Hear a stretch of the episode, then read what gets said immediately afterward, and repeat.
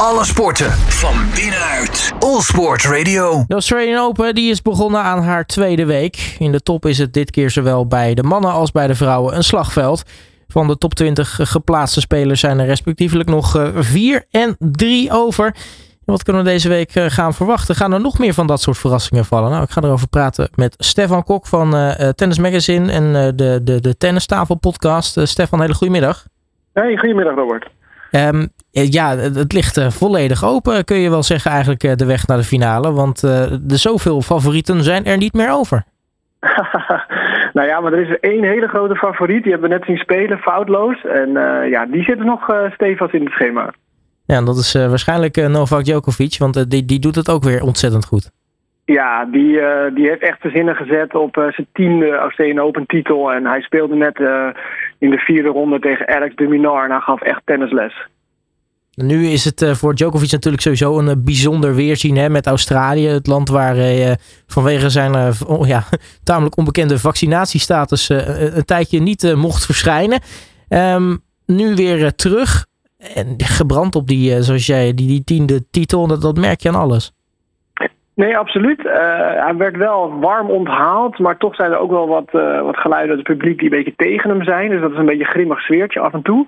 Uh, maar Djokovic kennende gaat hij er alleen maar beter van spelen. En hij tennis zich echt in het toernooi. En zoals gezegd, vandaag in die vierde ronde, hij was subliem. Hij kampte een beetje met een hamstringblessure aan het begin van het toernooi. Is nog wel ingetaped, maar hij gaf net aan dat hij nergens last van te hebben. En ja, dan is hij natuurlijk de topfavoriet voor de titel.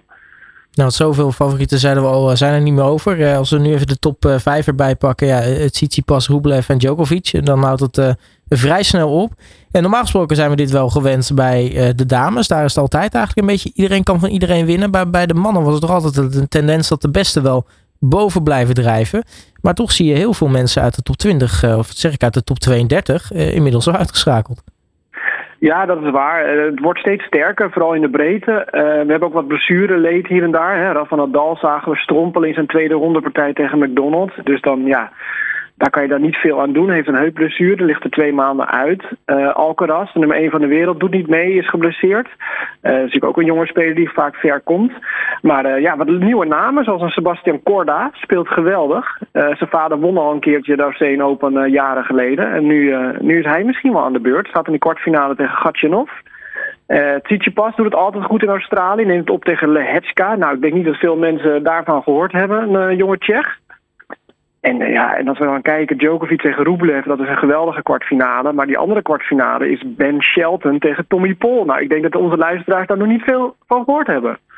Nou, dat, dat is toch uh, inderdaad uh, apart. Dan heb je ineens een kwartfinale met twee misschien compleet onbekende tennissers. Maar goed, die zijn natuurlijk niet zomaar daar terechtgekomen. Nee, absoluut niet. Ik bedoel, de een wint van Bautista Agut, een goede Spanjaard. De ander van Felix Auger Aliassime. Uh, dus ja, je moet een beetje geluk hebben met de loting. Hè. Hier en daar, dat het wat wegvalt, dat je tegen een mindere speler moet. Maar ja, je moet het maar doen, hè. Al, die, al die potjes winnen. Ja, als we het dan hebben over uh, de dames, de, daar hadden we eigenlijk wel verwacht dat een slagveld een slagveld zou zijn. Maar goed, toch, eigenlijk hadden we wel een beetje de hoop dat, dat er eindelijk eens een, een, dame zou zijn die de boel een beetje bezig zou houden. In de, de vorm van Iga Swiatek. die ziet toch altijd heel erg ja, goed uit. Hè. Kan, kan ook echt wel een goed potje tennissen. Lijkt toch echt de, de, de onbetwiste nummer 1 te zijn. Maar ook zij uh, ligt er inmiddels uit. Ja, klopt. Had het in de vierde ronde tegen Ribakina. Uh, ja, vrij pittige tegenstander. Is niet voor niks Wimbledon kampioene, die Ribakina. Uh, kreeg toen op Wimbledon geen punten, dus die staat nog wat lager op de ranglijst. Dus dat was een vierde ronde en met 6-4, 6-4 uh, ging Swiatek eruit. Zij terug te gaan naar de tekentafel. Nou, ze heeft een waanzinnig vorig jaar gehad. Met, uh, met een winstreeks van hier tot aan de overkant. En uh, ja, uh, het is twee keer een slam toernooien gewonnen. Um, ja, moet mentaal even resetten. En dan weer fris, fris aan het volgende toernooi gaan beginnen. Ja, zij neemt het op tegen Ostapenko, Ribakina in dit geval. Um, en het, het, lijkt wel toch een beetje alsof zij voor je gevoel toch een van de mensen is die je eigenlijk wel richting de finale zou, zou kunnen verwachten. Ja, dat zijn Ribakina en Ostapenko zijn echt twee hardhitters. Vooral uh, met service en forehand. Dus je weet niet zo goed wat je kan verwachten. Ja, dat het hard gaat. Maar ja, het kan ook wat hard het hek ingaan. Maar voorlopig blijft het binnen de lijnen. En dat uh, Ostapenko daar staat, vind ik wel redelijk verrassend. Ik had daar Coco Golf gezien. maar goed, Ostapenko, ja, tegen die Berkina, je kan er niks van zeggen, maar die, die staan in de kwartfinale. En dan hebben we nog een kwartfinale uh, tegen, uh, tussen Pegula en, en Azarenka. En dat vind ik dan wel weer mooi. Want uh, nou ja, Victoria Azarenka doet toch al heel lang mee. Is inmiddels moeder, een tijdje ertussenuit geweest. bij haar weet je eigenlijk nooit de laatste tijd wat je eraan kan hebben. Maar op een of andere manier, dan, dan heb je zo'n Grand Slam en ineens boem, komen ze weer bovendrijven. Ja, klopt. Voelt zich goed in Australië. Won het toernooi natuurlijk al in het verleden. Heeft een paar zware wedstrijden achter de rug waar ze echt moest vechten. Uh, verloor ook twee keer de eerste set, maar kwam dan toch terug. Uh, de laatste partij tegen de Chinese Zhu was echt een uh, geweldig gevecht tot diep midden in de nacht. Dus dat is ook nog wel een topic daar op Australië. Dat sommige wedstrijden echt tot ver na middernacht doorgaan. Maar ook Azarenka. En ze speelt echt waanzinnig alsof in de jonge jaren. En met de ervaring die ze heeft. Maar goed, tegen Pegula, dat is een taaie, taaie Amerikaanse die het overal wel altijd ver komt. Daar kijk ik wel naar uit, moet ik zeggen. En zij is nog de, de hoogst geplaatste speelster die, eh, die, die over is, eh, Pegula. Dus uh, het ligt nu toch een beetje op haar schouders. Ja, zou je zeggen. nummer drie.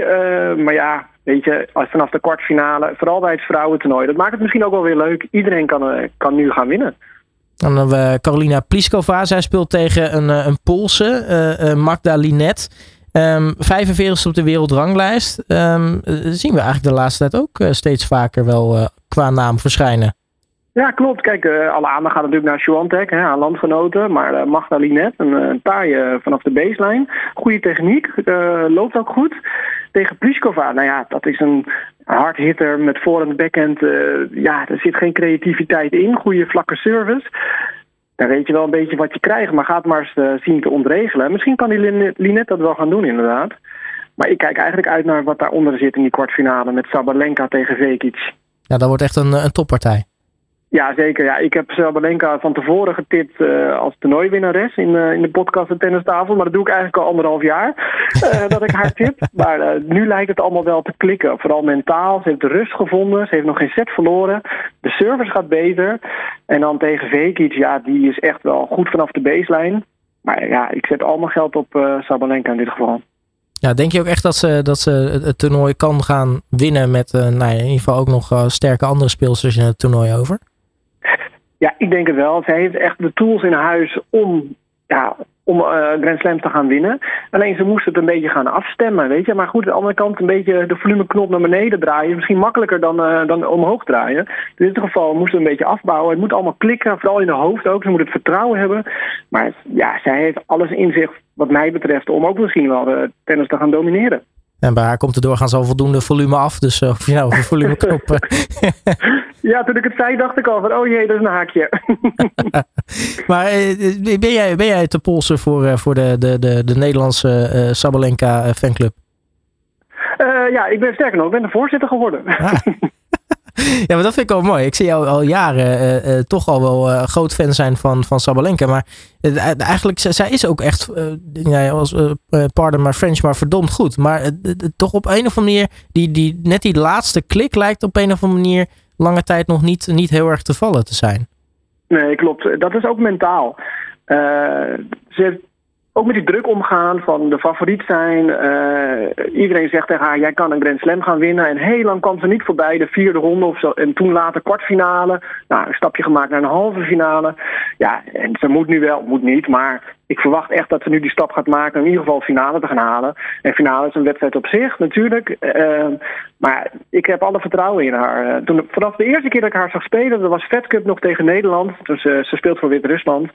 Uh, tegen Kiki Bertens dacht ik van wauw, wat is dat voor een speelster. Toen was nog heel jong, maar met zoveel power en passie.